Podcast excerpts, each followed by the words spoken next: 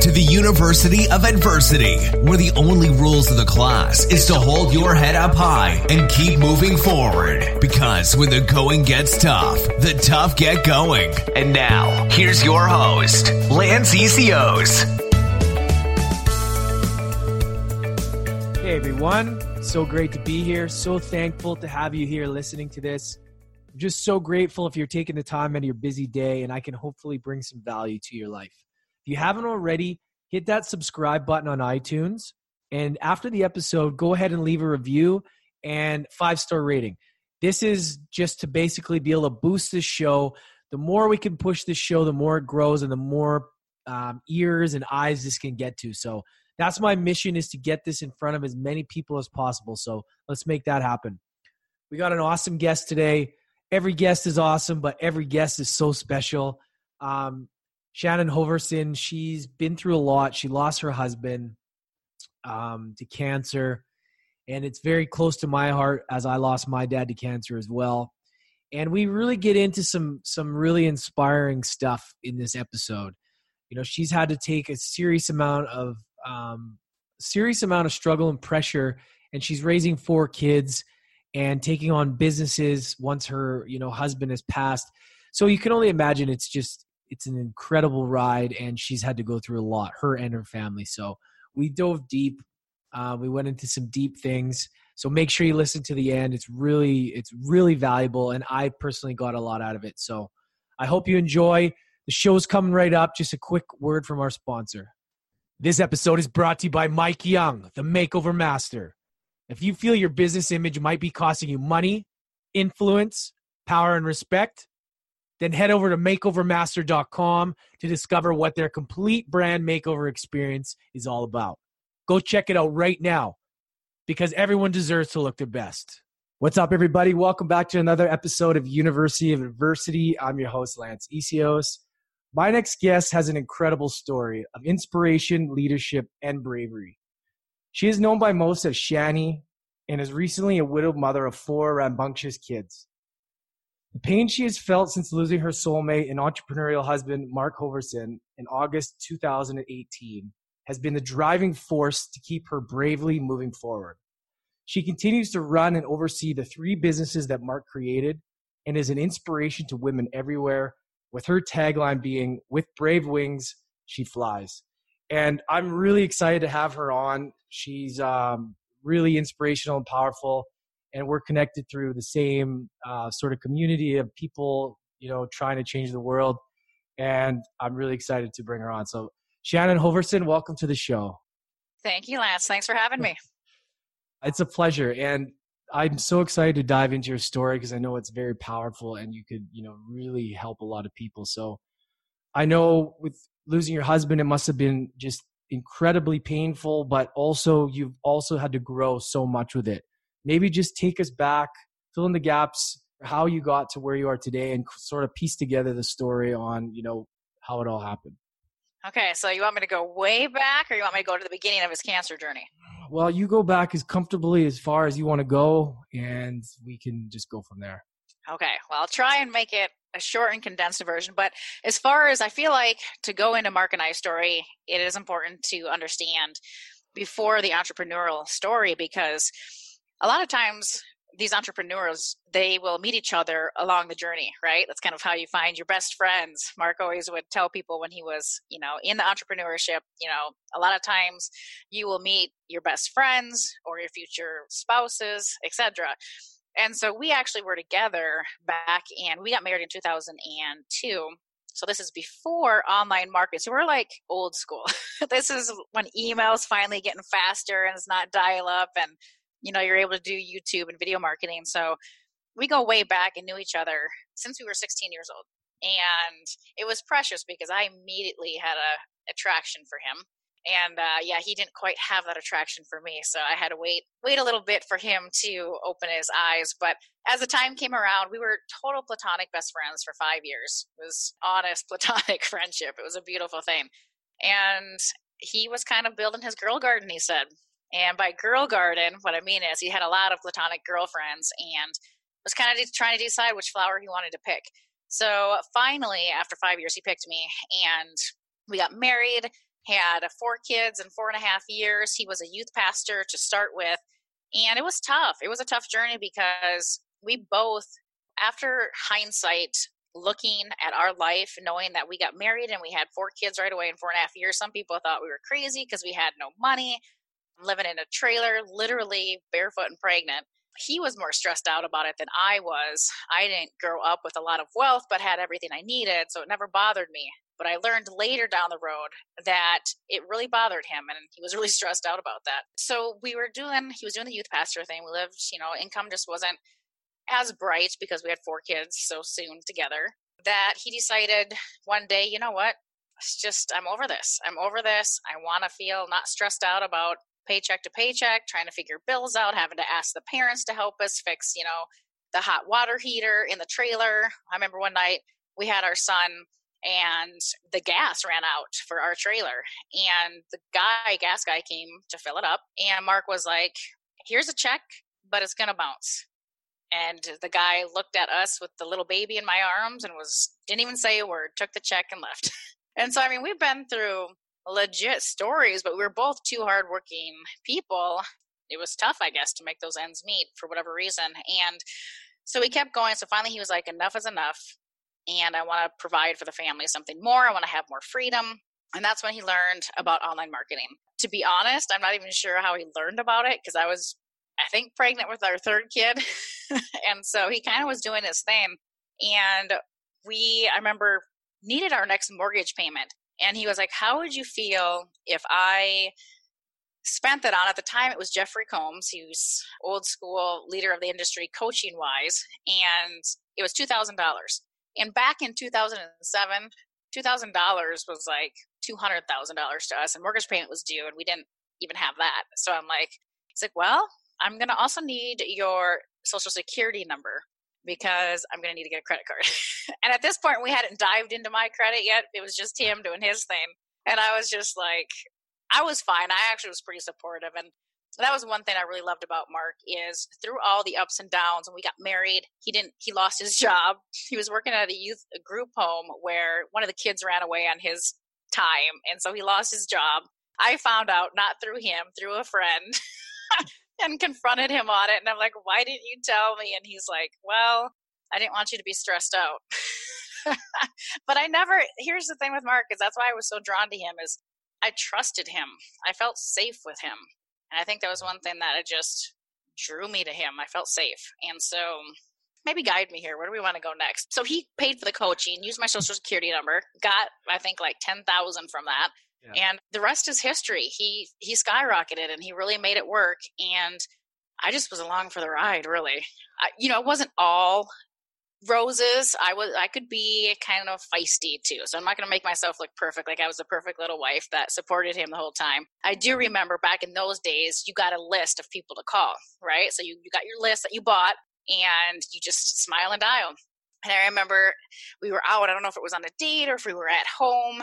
It was before he had made it. I think it was before his first sale, even. And I remember one time he his phone was ringing. We had the flip phones, and his phone was ringing. And I was like, "Oh, you better go run and get that," because I hadn't seen any sales yet. So I just had I had a B moment, and never since then did I ever do that.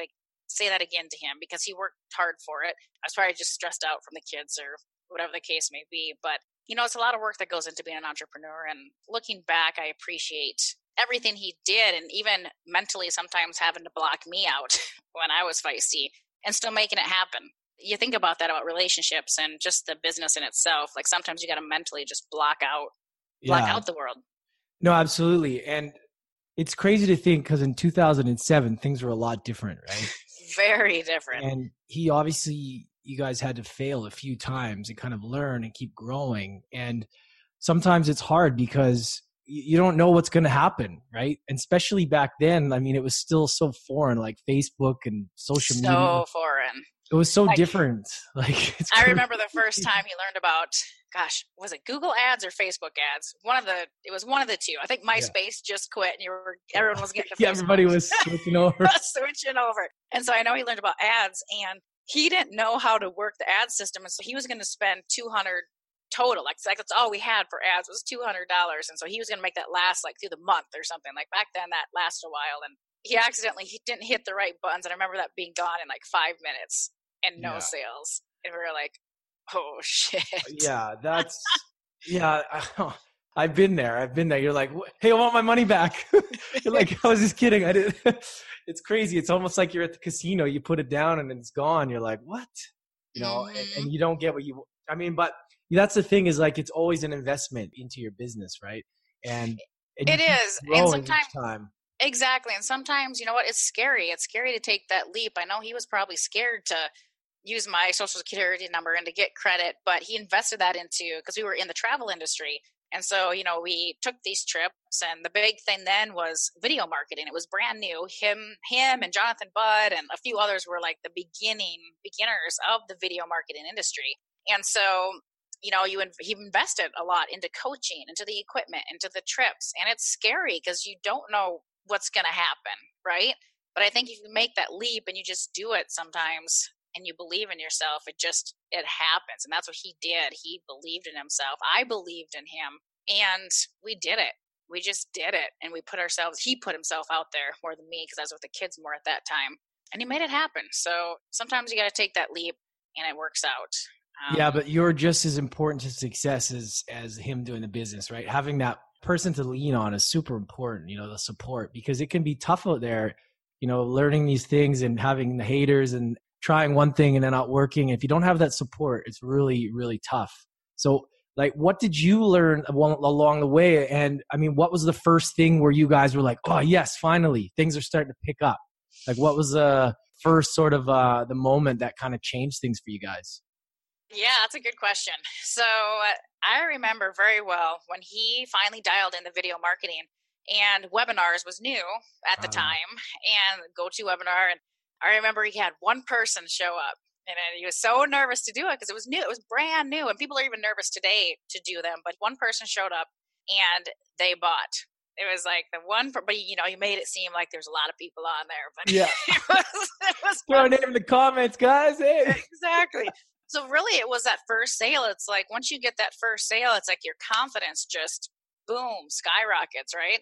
And so from then on he had more confidence to do more webinars and more people started following him and his presence on YouTube hit with the Google slap or the YouTube slap where all of his videos, which I'm so sad about, are like gonzo from the early days. But once those sales just started popping, it's like you got that first sale and the confidence was in, and then he just kept going and realized this worked and realized his videos were working overtime for him. And then we just knew the first year I remember we had a hundred thousand dollars in the bank and we were like, wow, like we've never had this much. And then taxes came and we gave it all back to, you know, the government. Yeah. But it was it was a great feeling to be in that spot. And we just the conferences and the speaking and really I kept supporting him. And so we realized it the the income skyrocketed, but you know, Mark still had I feel like people still have all this internal stuff they're still dealing with, even if they make it. It's almost like the old stuff. It's still really hard to get rid of, even though he had coaching and he dealt with my stuff. I remember telling him one time I prayed for him and he made an info product. It's called Solomon CEO. And I prayed for him. I'd always pray over all of his products, over all of his businesses. And I remember praying that his product would be heard around the world.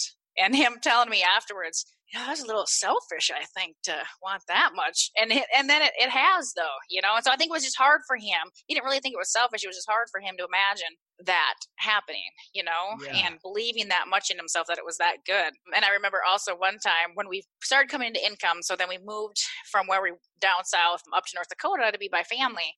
And I remember him asking me, Well, how much do you think we need a month? Because I would always do the bills and take care of all the boring stuff so he could just focus on creating.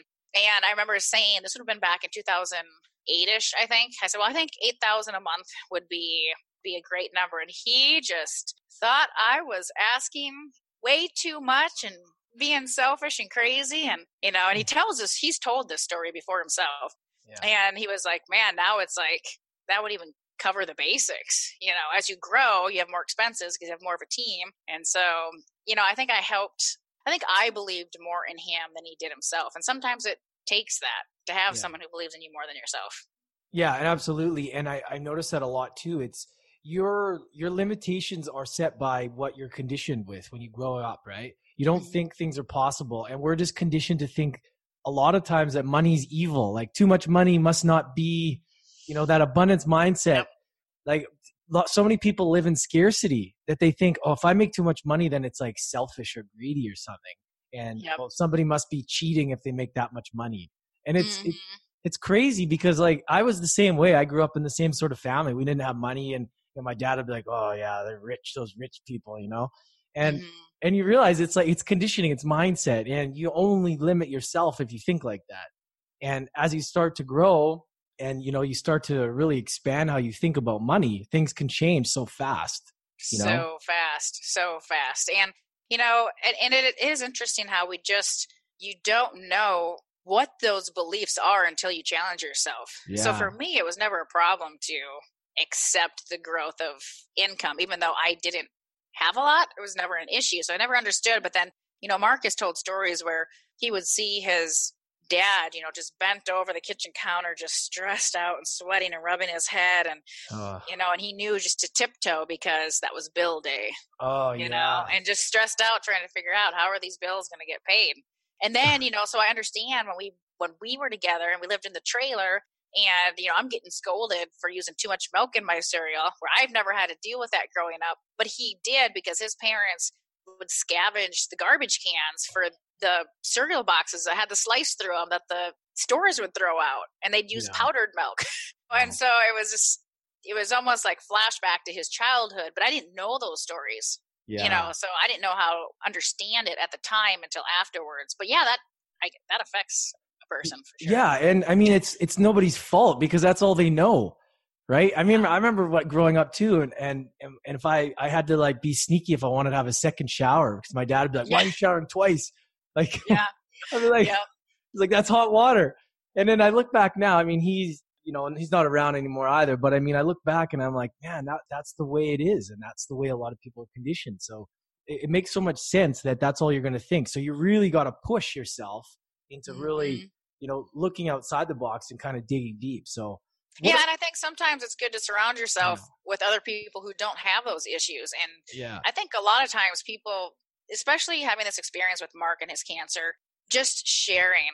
I didn't plan on, you know, going on Facebook and writing out my journey, but did. And the response that I've had, and so many people that have been inspired by it, I just think we all, that's why I appreciate you doing this podcast because the more people understand, if they just share, open up, what are you thinking? What are you, because they're not alone. Like you're not yeah. the only one with your story, maybe a little different version of the story, but there's somebody out there with your story that can be like, no, you're not crazy. It's going to be okay. There's hope for you. And we just got to share. We're too scared that we're the only ones that are dealing yeah. with whatever we're dealing with.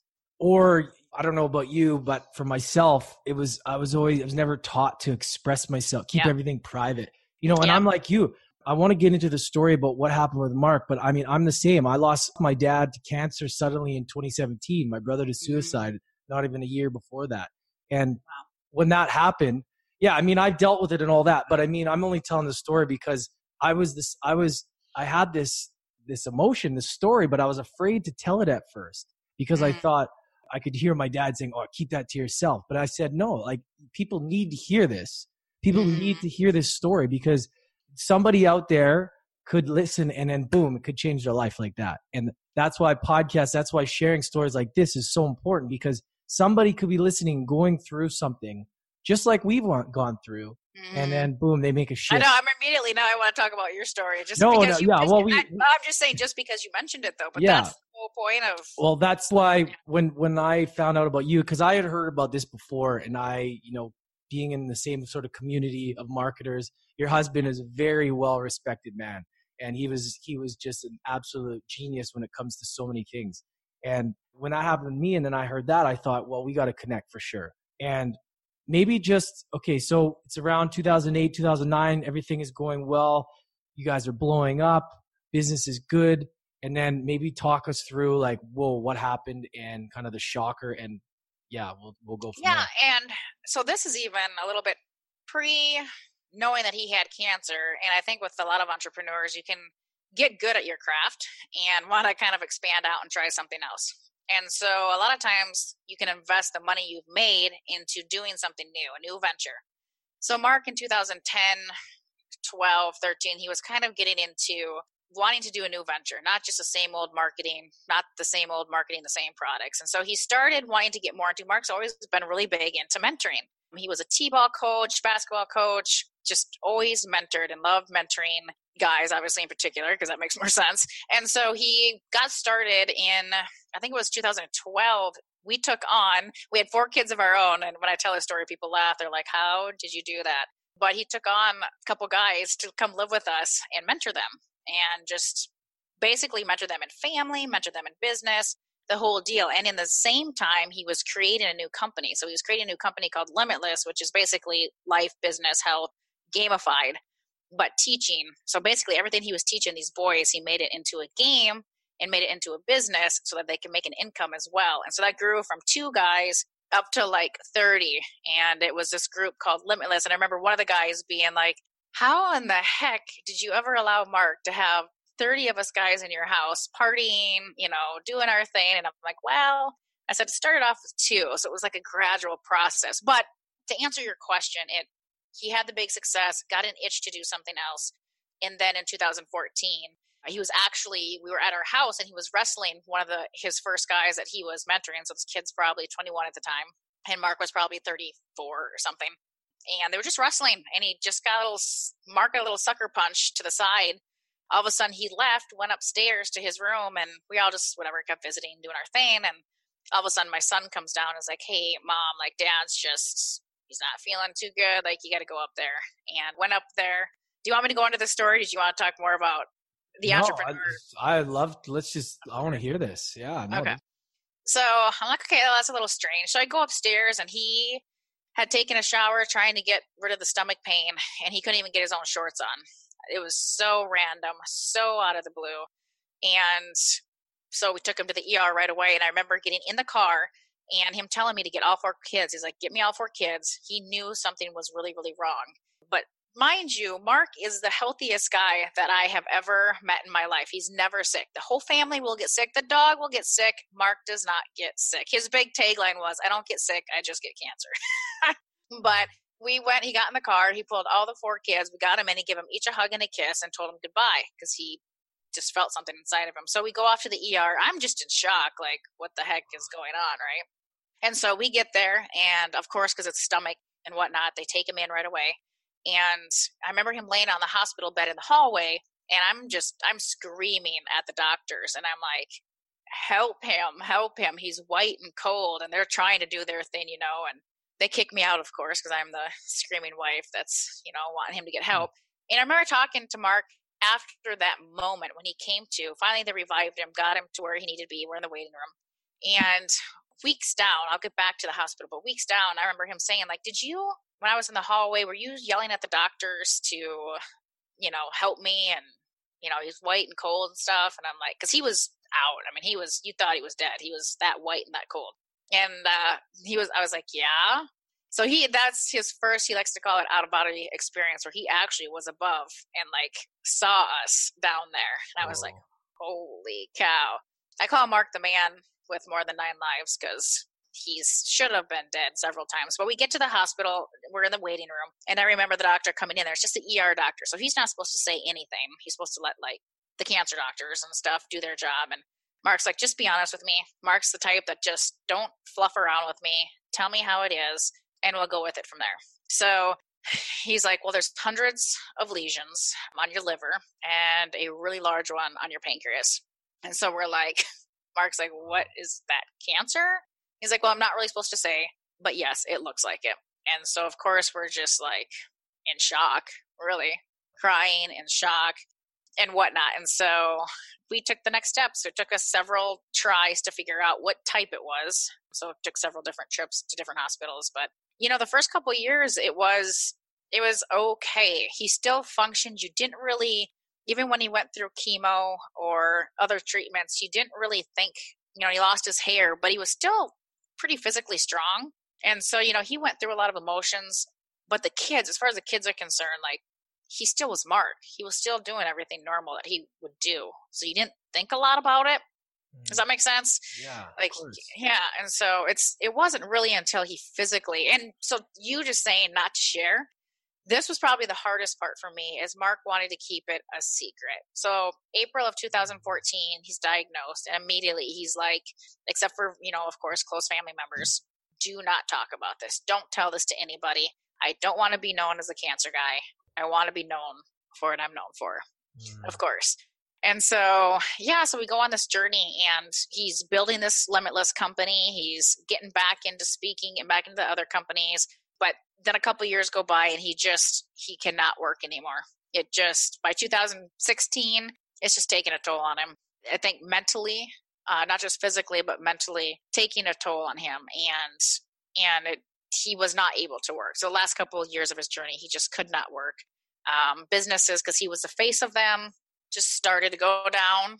Finances started to go down and i was taking care of him so i wasn't working. And so then luckily, Mark was just a very blessed man. We're very, our family is very blessed to have lots and lots of marketing friends.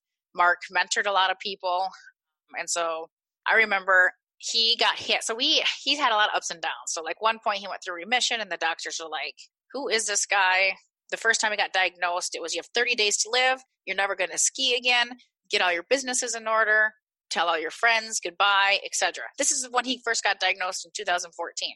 Okay, he lived until August of 2018.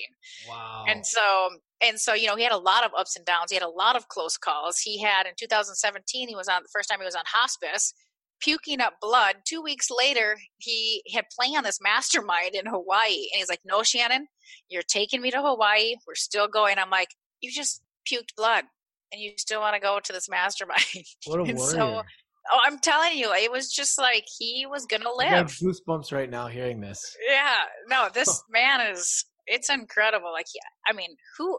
I'm sick with a cold, and I would have canceled. I mean, yeah. he, you know, and so we go to Hawaii. We have this mastermind, and he, he's having to be pushed in a wheelchair. He's super thin. You know, we're telling the people like we don't know what's going to happen. He could go, but we're going. You know, he could pass, but we're going, and we're going to be here. We're going to give it our all. And these 10 people come, love it, probably one of the best masterminds. And he ends up actually getting too sick and we can't fly back home. Oh, and no. so we're in Hawaii having to figure out how to take care of him. We find out from the naturopath he had a hemoglobin, so him puking up the blood and whatnot, his body was losing blood. And we didn't realize this, that he was still losing blood. And so his hemoglobin was at three. Normal is 13 to 17 for a healthy male. His was at a three. Two, you're dead. So we found it just in time, got him to the hospital to get a full blood transfusion, go to the naturopaths, get him healthy enough. Took about a month, month and a half to get him healthy enough to come back to the United States. And that's a couple ER trips while we're there, thinking I was going to lose him a couple times. But that's just this man. Like, he has encountered so close to death that even when he passed away in the hospital in August, the kids and I, I mean, it was very obvious this was it. Like, he was going to go. We mm. still thought he was going to come through. I mean, I think it wasn't until I think at some point you have everyone's got a breaking point, right? Yeah. And so we're back from Hawaii. He hosts probably one of the most epic conferences in LA with hired speakers like Auntie Anne and Shari's Berries and I mean he hires like some great people. There's a choir that's singing on stage, like this most epic conference he's ever done. And we get back and it's Thanksgiving. That was in October. Thanksgiving we're out playing catch with the kids, football, and he's, you know, can't move, but he can be there and catch it and stuff. And mm-hmm. made a little wrong move with his foot. And that's, this is what I think broke his spirit. This is what I think was the end of him continually fighting. And so he caught the ball and he felt a little pain in his back and he wasn't the same. Coming back inside from that, he was just laying on the couch and he kept saying to me, Shannon, something's not right. Something's not connecting. Something from my brain to my legs is not connecting. I feel like they're getting wobbly. So I take him into the ER. They do the whole scans, say he looks fine, give him some morphine, and, you know, send him home type of a thing. But it's Mark knows he's very in tune with his body. This is how in tune with Mark, with his body, Mark is. Back in 2010, so 2004, this is just interesting when you look yeah. at life in hindsight. So in 2014, he got diagnosed. I remember in 2010, we were in Arizona and we were laying in bed one night and he goes, Shannon, and this is like, he's still in the prime of like his business and his health and the kids are all like little, little and out of the blue, he's like, Shannon, I don't know what's going on, but I feel like I'm going to die. It was just interesting. And so then he, he actually brought himself to the Mayo Clinic to get checked out. and asked for a CAT scan, but they would not give him a CAT because he had signs. He had signs of like constant thirst, constant urination, sore feet, you know, little things like that that we were starting to get checked out. But he was fine. He was not mm diabetic. He wasn't. They could. His labs were great. They could not find anything. They're like, you look like a professional athlete. Just do this for this, do this for this, and then see how you feel.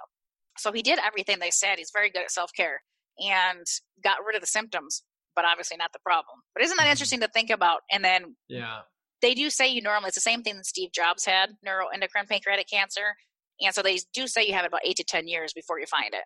That's yeah. You know what? This is crazy. Is that's my dad had pancreatic cancer too.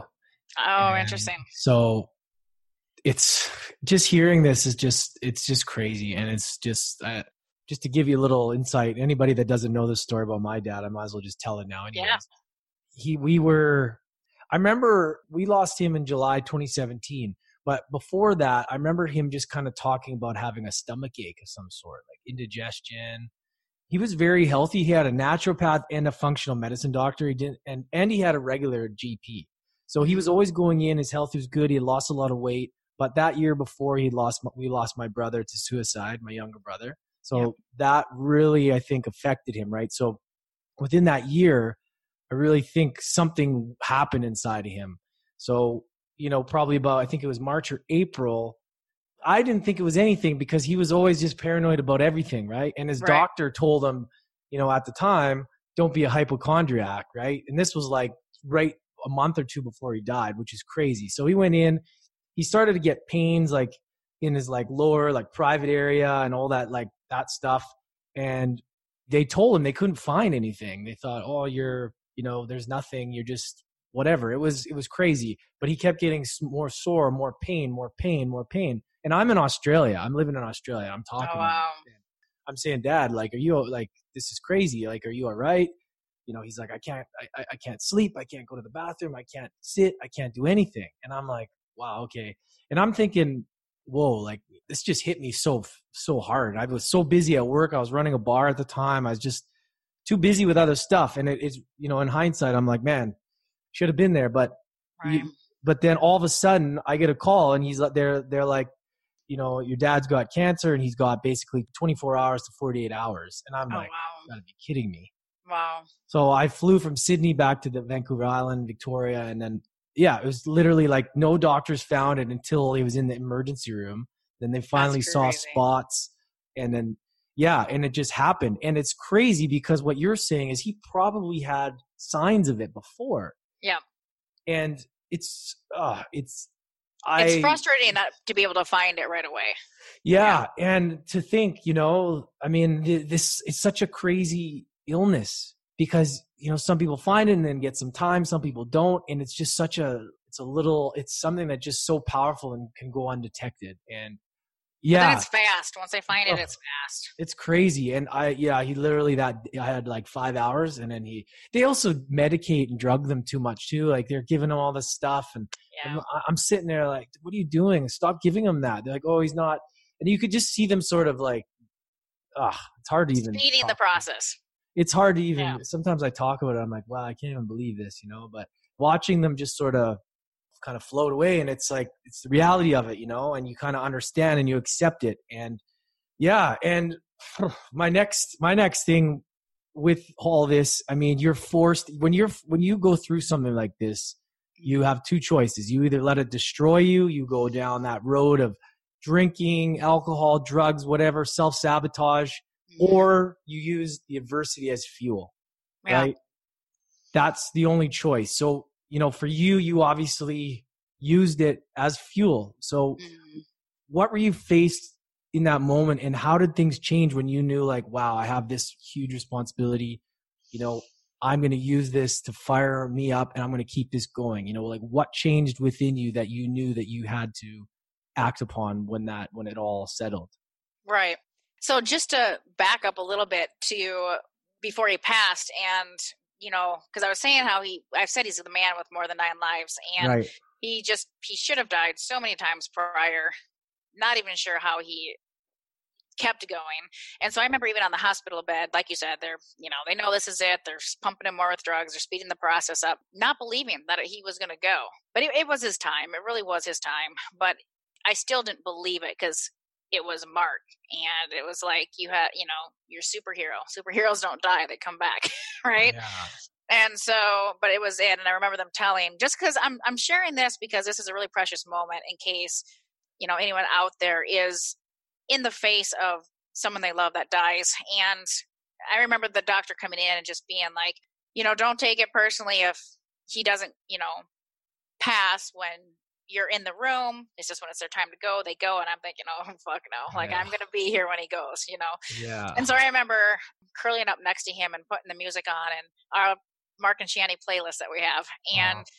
just talking to him, having that last, he was unconscious at this time. He could hear me, but he was unconscious. And I remember just telling him, you know, Mark, just tell me one more time that you love me. Just tell me you love me one more time. And this is after I told him, I just, I'm so proud of you. You did so good. You did so much for the family. Just, you know, and that stuff. And he tried, he tried to say I love you as much as he could.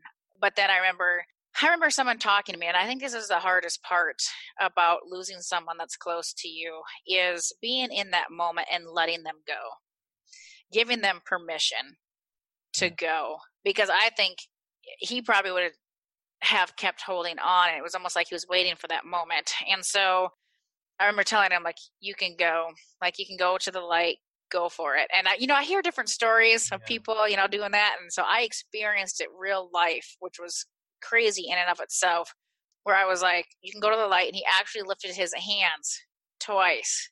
And so just I think I share this because when you're with somebody who's been near death and then experiences death, your mind to the spiritual world and to God and life after death becomes really real and really close.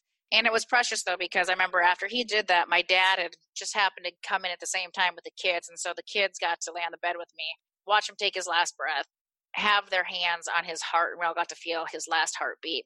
And you know, so I, I tell this story because that just goes into the next story of what a moment that was, and it was precious. And you know, it wasn't in that moment, but you know, you're you're swirling with funeral stuff and etc the next following week right? Yeah. so then that happens and then that dies off and you're just left with like shock.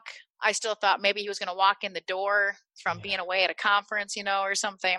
And i was used to him sitting on the couch every day because he couldn't do anything but be on the couch and he would do one facebook live a week. That's all he had the energy for but even frail skin and bones doing facebook live bringing value to people. And so you know getting over that and then reality hits like holy shit, okay, this is real. And you know, I think for me, I just did. I didn't even think about it. I honestly didn't even think about what I'm going to do next. I just, I felt moved, right? I felt a pull to share. So I started sharing my story on Facebook. It was almost like something overcame me.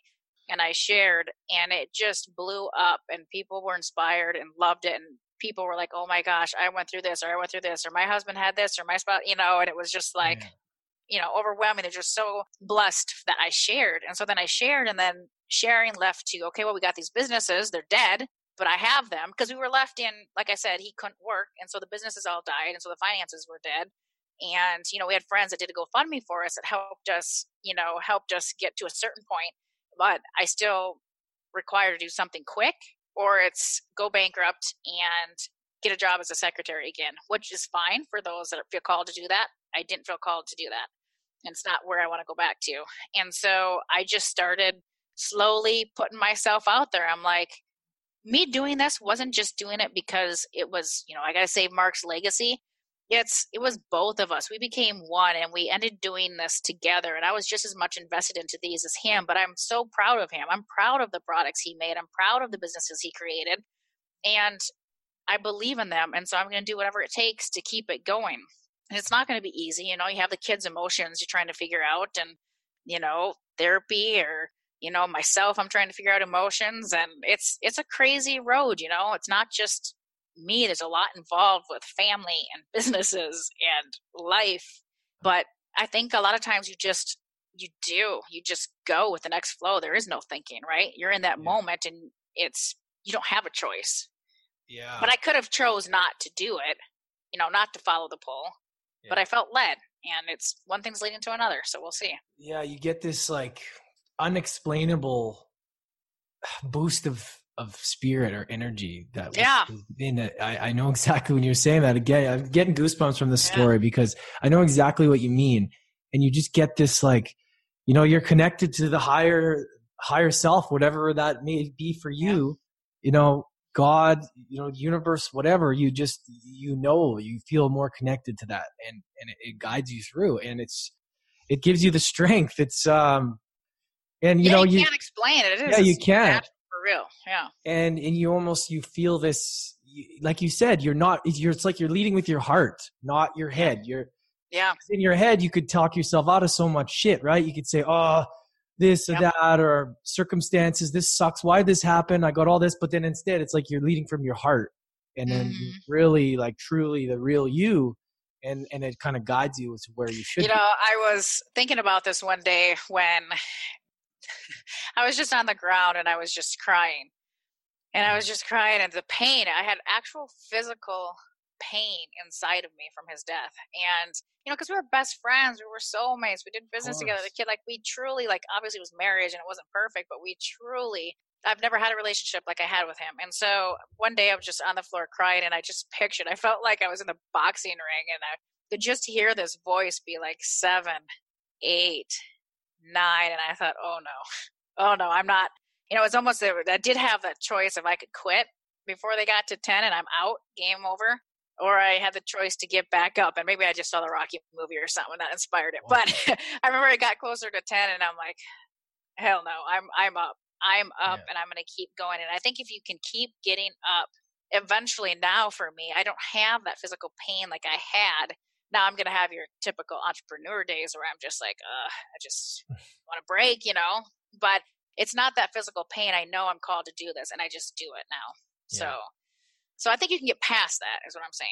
Yeah, definitely. And just that self-awareness that you, you know, you can feel it, but you know that you have to get through it and it will still be there. Yeah. You know, of course, but you learn to kind of deal with it and you learn to take it in stride, right? Instead of yep. having it kind of hold you back. So aside from that, okay, so now you're on your entrepreneurial journey.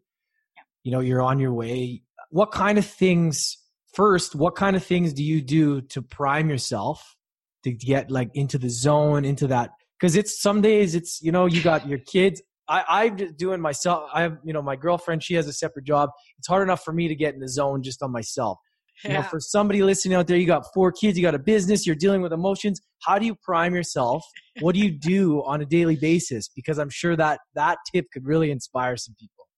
It's a, really good question, and you have to take in part also that I'm in North Dakota, and so it was. It's been the worst winter in decades. I'm talking wow. the worst, and so it's so cold that I don't even want to leave the house to get into my car to come to uh, this office is actually an old church, and it's so in the winter it's like really cold, even with heaters.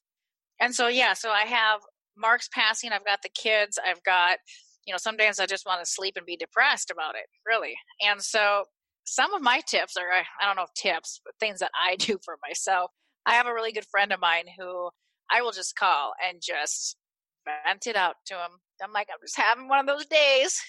And yeah. then uh, he likes to compare me to Khaleesi from Game of Thrones. And so he's always, you know, well, Khaleesi had to do this and she had to do this and she rose up.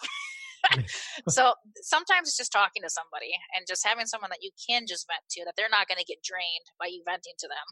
Um, so some days it's that, but most days it's music. Music is my key. I'm sitting there, whatever that music is, I'm just pumping it up literally dancing by myself and getting pumped up. So it's either a friend or it's music or it is, you know, the motivational YouTube, you got this, your mind is this, you are this. And, you know, that gets me going. But it's usually taking act, like some kind of action. Like obviously there's reading books and there's different things like that. But to get going, get pumped up, if I just want to stay in that bed curled up, it's no, I just get up, and I start cranking. I just, for me, it's the noise and the movement that gets me going. Yeah, that's that's. I just got back from Tony Robbins, Unleash Your Power, nice, and nice. that's exactly what he says, and it's so true because, you know, the, the, difference between a good day and a bad day is your state most of the time. Yeah. Right. How did you prime your day? Did you get up and you're listening to music and dancing? I mean, I know some may sound silly, but that's what it takes to just shift into that good state. it does. You know, it's crazy and and we did it and and it's amazing how much more you can learn and how much more you can do when you're just feeling good and Yep. you know whatever that is like whether it's a lot of people do the meditation i love meditation but i also love to like the music thing exactly or like workout or something just to change your state because Yep. it's so easy to be in a funk right? So Like- easy, it's so easy to stay there. yeah it's and it's just so important to to know to have that awareness to know like okay i could be i can have a good day or a shitty day today. What am i going to pick? You know how am i going to get out of this? And Mhm. you know whatever it is you got to know like what makes you tick. So And I'm not gonna lie, there's days I allow myself just to funk. You know, Yeah, I mean, well, sometimes that's- you're gonna have those days too. you got to and you got to and then you just move on you go you look Yeah. i'm human i'm allowed to do this and The main thing better. is, yeah, it's like as long as you don't stay there. That's just like totally when I want to stay there, it's I do. I will replay sometimes at boxing ring where the ref is counting. I'm down, I'm down, and he's counting and he's slapping. I can hear Yeah. his slap, you know, right next to my ear counting. And I never let myself get to ten. I'm always I'm like, all right, Oh, we're getting close to ten. I pop up and I'm up and I'm out and I'm doing it. So the snooze is a big thing too i find if you can get that snooze if you don't hit that snooze button it's like all right there's one win let's, let's keep exactly. going it's uh, or the coffee of course Coffee, Yeah. my uh oh it's tough i'm trying not to drink so much of it but I don't know. like, My Mark that- used to tell me in the mornings, "Don't talk to me until you have your coffee," because I just would Yeah. be cranky. I, Yeah. And it's, you know what? It's who I am. I drink my coffee. I'm happy, so I just make sure I do it. yeah no for sure so as so what are some of the things that you, on a daily basis though as far as like the business side of stuff Yep.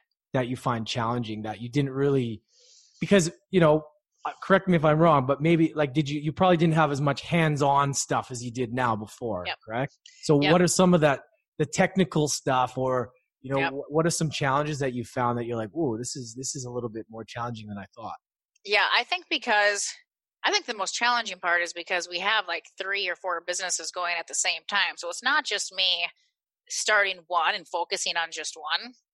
It's organizing my time and you know, Mark actually probably has on this board over here what's going to make me the most money now and what's going to make me the most money later. And so mm-hmm. just prioritizing which ones to focus on and what to do. I said, really, what needs to happen for me is I have a partner of mine and he's got assistant called London who basically he just has everybody tell him what to do and when to do it. And I said, I need a London in my life just to tell me what to do and when to do it. so I think eventually that's going to be the next level for me. I think the more people and more systems in place, it's going to help everything be more organized, but it's getting to that point. It's a lot of work to get to that point. yeah And so it's a lot of consistency. I would say the hardest part for me is consistency, really. Yeah, showing up, Showing up. I'm excited to see, you know, a year from now, you know, how you're doing because it's, I mean, you just plug away every day, you do the best you can, and all of a sudden you got this, you've built this thing, whatever it is, as long as you're consistent. And there's no failure, you know, it's just, you're just growing each thing. It's, it's just one step leads to the next. Mhm. And, you know, there's Yeah, I think it's nothing. having the patience, knowing that I can see. I think for me, the big thing too is realizing that you can't stay in winter forever, that we go through seasons. Um, businesses go through seasons. And for me, sometimes it's hard to have patience to, to wait for winter to be over. Mm. But you got to have that season, and it makes you appreciate spring and the flowers and the sun and the downfall of, you know, income and whatnot.